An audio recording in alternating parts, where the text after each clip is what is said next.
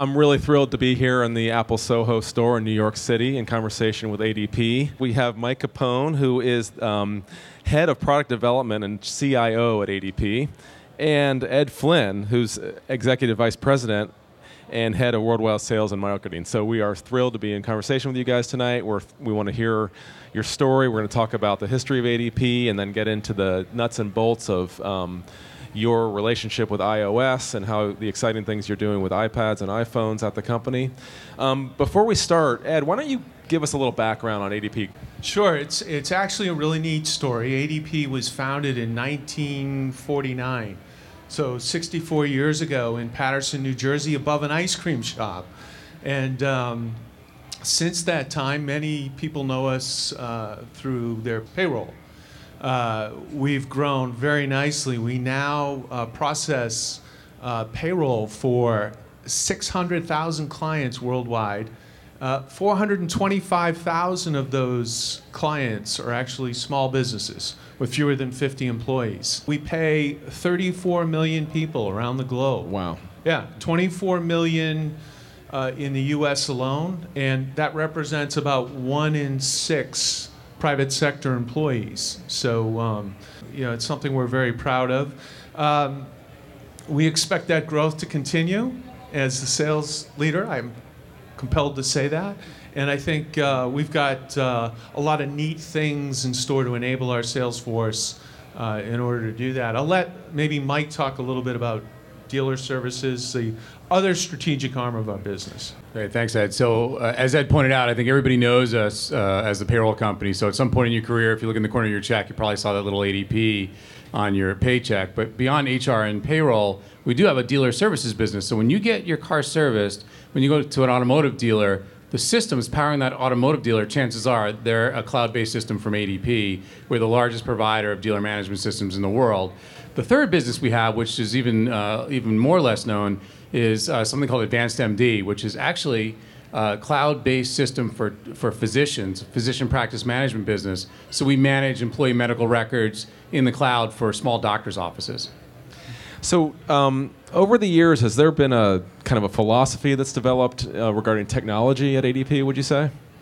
I think so. You know, so we are the largest cloud-based B2B business in the world. So we spend a lot of money and a lot of time and investment on our client-facing products, right? But I think a very common symptom in, in business today is the, the shoemaker's children concept, which is our money's going towards our outward-facing innovation, very often we don't always look inside and see if there's optimization, if there's things we can do for our internal associates. And I think, you know, for many years that was sort of the history. We were sort of, you know, underinvested in our employee technology, and that's something that uh, Ed and I have aimed to change over the last few years. The world is moving so fast, and technology, especially, it seems like in the last, you know, five, seven years, has really just changed so much. Um, as far as the sales force is concerned, Ed, what would you say? Like, if you can rewind a few years back, yeah.